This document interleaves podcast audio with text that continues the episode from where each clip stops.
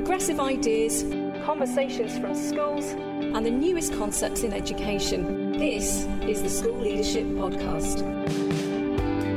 There's that famous line, isn't there? The past is a foreign country. They do things differently there. Alan Garnett is the head of North Primary School and Nursery in Colchester and also an NAHT member and branch secretary. Writing a weekly diary for a local newspaper was Alan's way of chronicling how his school reacted and adapted to the effects of COVID 19. That weekly journal has now become a book. A head teacher's diary, making it up as we go along, trying to lead a school through a pandemic. It's a book that really doesn't spare the blushes of Gavin Williamson and the DFE, as you'll hear from the results of a conversation between James Bowen and Alan. Let's hear that story. Engaging content and revealing insights. In conversation with James Bowen. Well, firstly, James, thank you for inviting me to uh, to share my my book, my first ever and probably my last ever book. Uh, I wrote uh, a weekly uh, diary during the uh, year of the pandemic from March 20 to March 21. It was serialized uh, in the local newspaper, the Colchester Daily Gazette. And then over Easter, we put it all together and it was designed by a wonderful person. I'll tell you about her in a minute. And there you are, there's the book. So, what made you to decide in the middle of all the, the madness to start writing a diary? Are, are you the kind of person who's a, a, diary keeper already, or did you just look at this and think this is a once in a lifetime experience? I need to sort of catalogue it in a diary? None of the above, James. So, I am a dear friend of the school, uh, Sir Bob Russell, and has grandchildren still in the school. Could see all the comms that I was sending out to parents right at the very beginning. And it happened to be our 125th anniversary year. So we'd had our grand celebrations in November 19, just as well, really, because obviously after March we couldn't celebrate anything. So he thought it'd be a good idea to keep a record of all the things I was doing to add to our archive because we've got our very own um, archived website. And we also have a, a, book celebrating the 125 years, the oldest state primary school in Colchester. So that's where the idea came from. I was going to stop at the end of the summer term, thinking, oh, it's over now. And then it carried on and I was going to stop at Christmas, and we know what happened in December. So I kept going, and I thought I, I drew it to a conclusion uh, at the end of March. As I said, so a whole calendar year covered through the diary. So it's amazing you you've stopped it at all. Of course, you could you could have carried on. You could still be writing now as we speak, I guess. But so, talk, me through, talk me through the process. So you, you this the process from you writing a diary to having a book published. Was that was that easy to do? Was that hard? Can I just say that the intent of the diary was it wasn't supposed to be a secret head teacher's diary. It wasn't supposed to be a warts and all. It was a, a record of how the school was coping and managing the school community through the pandemic. The added detail of that is that I am an NAHT branch secretary. So I was attending uh, briefings with the local authority and other unions. And so I could use that kind of um, opportunity to influence and signpost to, to members and so on. So it's got that added dimension. So that was the purpose of the of the diary, which was to chart and chronicle how we were managing and coping, or not coping from time to time, perhaps, but also to tell the stories of uh, the remarkable people doing remarkable things, and that's the children, the staff, parents, and other people in our community. And I think what makes it remarkable, James, is the fact that these people don't realize they're remarkable. They were just getting on with doing stuff, making making the uh, the best of things that they could. And there were some extraordinary acts of kindness and generosity of spirit, and so on, and, and sacrifice uh, through an extraordinarily difficult time. So it was um, that's the chronicle, and that's the diary. And how great to capture those good news stories when, as we know, sadly, the media was so quick to leap on any bad news stories when it came to schools and was, was so quick to criticize. But how nice to be able to sort of highlight and flag those people. And we know they're up and down the country doing just incredible things. So that that must have been nice to be able to, if you like, to to kind of right that wrong a bit where, you know, and, and address some of the, the nonsense we saw in the media. Well, I hope so. And I think, you know, what's clear is that uh, North Primary School and Nursery is not remarkable. It's it's no different from any other school across the country. So anybody reading the book, parents, teachers, whoever, it, uh, if they've got uh, any involvement with a school, it will strike a chord with them, and they'll be thinking, "Oh, I've got my secretaries like that. I've got children who, who did those kinds of things. I've did, I had parents who did that kind of thing. So it, it should resonate with everybody who's lived through the pandemic and had children in school or associated with a school. And how easy was it to find the time? I mean, I know how how busy you were. You and I were in regular contact uh, during sort of you know the most the most busy days.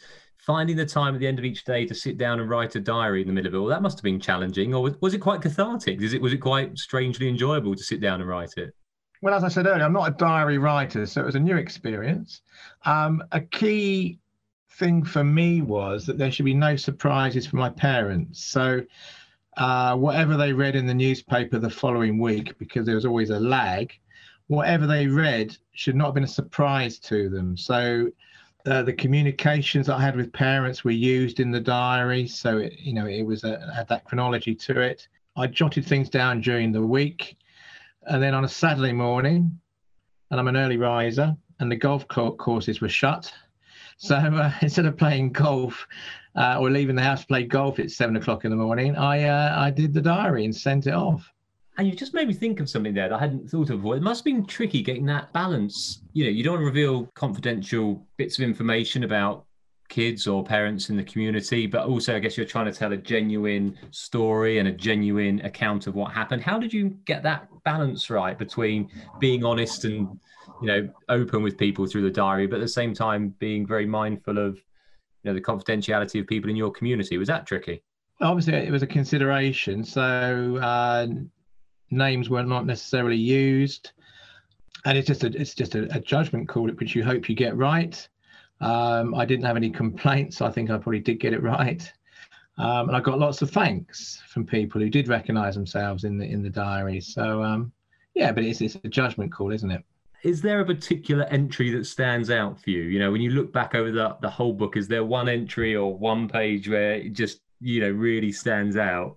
Oh, it's a page turner, James. Every page. Of course, every special. page would be wonderful, I'm sure, but. Yeah. Well, let, let me just say this. I mentioned at the top of the interview uh, a special person. She's called Laura Davison. She is the was the project coordinator for our school history archive and the events and also put the book together. So I was able to use uh, Laura to put my diary pieces into a single book. So she designed the book. We found lots of photos of the events through the year to uh, to I- illustrate the stories, and she's done an amazing job of turning my diary into what I think is is a visually very attractive piece of work as well. So, and I think that goes back to a question you asked earlier, which I didn't answer the simple answer of how I got published was it's vanity publishing. So if you pay somebody, they, they will print your book for you. But it was it's not a, a few bits of A4 thrown together uh, with a loose leaf binder. It's a proper book. Uh, available in all good bookshops, but actually one independent bookshop. And Laura did the fantastic job of putting it together. Uh, what do you hope people will get out of reading it? And who who do you imagine the audience to be? Do you think it'll be fellow school leaders? Is it a bit more diverse than that. But what, yeah, what were you hoping people get from reading your book? Well, I remember years ago uh, being on holiday in Turkey uh, in an all-inclusive, and on every sunbed there was somebody reading Fifty Shades of Grey. So I'm hoping this summer there'll be a head teacher's diary on every sunbed across. I mean, I'm, I'm, slightly nervous about reading the review that says this is the, the 2021 Fifty Shades of Grey equivalent, Alan. I, am very much hoping that's a, not a comparison that's made, but let's hope maybe in terms of popularity at least. Well, I've got a grey suit on the cover. There's a kind of a grey uh, grey cover as well. Um, yeah. No, um, So the, I guess the answer is um, hopefully everybody and anybody. Uh, as I say, I, I, mean, my school community will get a lot from it, obviously, because they will see themselves in it and they'll be, they'll be reminded of what was happening.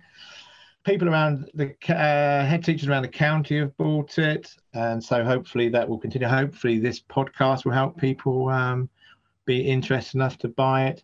All proceeds go to the school fund. Uh, I shall flag that up now. Nothing goes in my pocket. Um, I think it'd be nice for um, people in the DFE to read it. And I mean that genuinely. And uh, so Bob Russell said to me, could he send a copy to Gavin Williamson when it's finished? And then he emailed me again to say, oh, no, Alan, I've seen what you said about Gavin Williamson on page whatever. He said, perhaps I won't send him a copy of the book. But, you know, what you have is a, my school, like every other school, trying to react at the last minute to very, very last minute decisions which were not always clear, rarely consistent. And we had to take our school communities through those processes. Um, incredibly stressful and frustrating. So it's certainly a lesson in how not to uh, manage a crisis, uh, manage a crisis. I would say. Um, I think for me, communication is so important. If you're leading a, uh, an organization and wanting to achieve anything, you've got to have people on board. You've got to have people aware of what you're doing. And even if they don't agree with you, they've got to trust your uh, integrity and understand why you've arrived at a decision. That's always been the way I've tried to run the school over the last 20 years. And I think what you have is, a, if you like, a masterclass in the exact opposite from our, from the DFE over the last year. And uh, you know, obviously, it's beyond uh, the time uh, remit of my diary, but June the 16th, we're told this is the latest guidance on report writing. Well, by June the 16th, you know, most teachers have written reports and they've possibly been signed off and photocopied or whatever. And uh, so it's much, much too late for that kind of thing to come out. It, it, it's symptomatic of what they've been doing over the last year. And I suspect an awful lot of people listening to this right now will be nodding their heads very vigorously and, and saying exactly that. I've got one final question for you, Alan. Will there be a sequel to this book? Are we plan- Are you planning part two already? No, the golf course is now open, James, and I'm hoping it's going to stay open forever. So uh, no, I need to work on my putting, which has suffered terribly during lockdown, and so I need to get rid of the yips. Uh, no, I'm not planning another book you know, it's uh, it's been a great opportunity for me. It's in uh, the book itself and the article that I wrote, the opinion piece that was published in Schools Week, which is included at the back of the of the diary.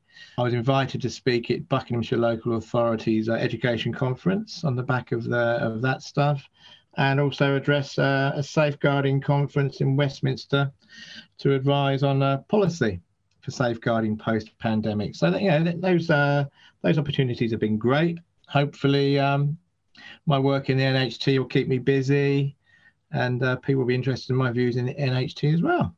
Now, obviously, uh, for people who are listening who fancy having a read of it, we, we need to tell them where they can get it from. Where, where can people get hold of a copy of the book? Right. So, the simplest thing to do is to go into your search engine and type in Red Lion Books Colchester. It's an independent book trader.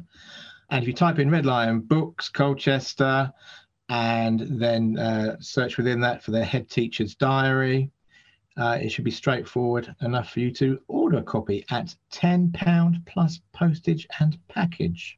Wonderful. And on that note, we will call it a day. Alan, thank you ever so much. I look forward to speaking to you again. James, thank you. And that brings this month's episode to a close.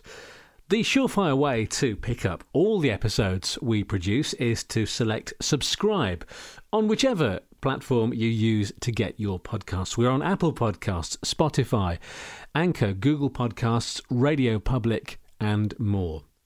Reviews and feedback are a brilliant way of uh, gauging the sorts of guests you'd like to hear from the podcast and the kind of subjects we should cover in it. NAHT is a professional association and union for school leaders. NAHT Edge is the part of our association aimed specifically at aspirational middle leaders. To discover more about the benefits of being an NAHT Edge or NAHT member, go online to nahtedge.org.uk forward slash join or naht.org.uk forward slash join. And on social media, our Twitter accounts are at NAHT Edge and at NAHT News. Take good care of yourself, and we'll meet again in a month's time. From NAHT and NAHT Edge, the School Leadership Podcast.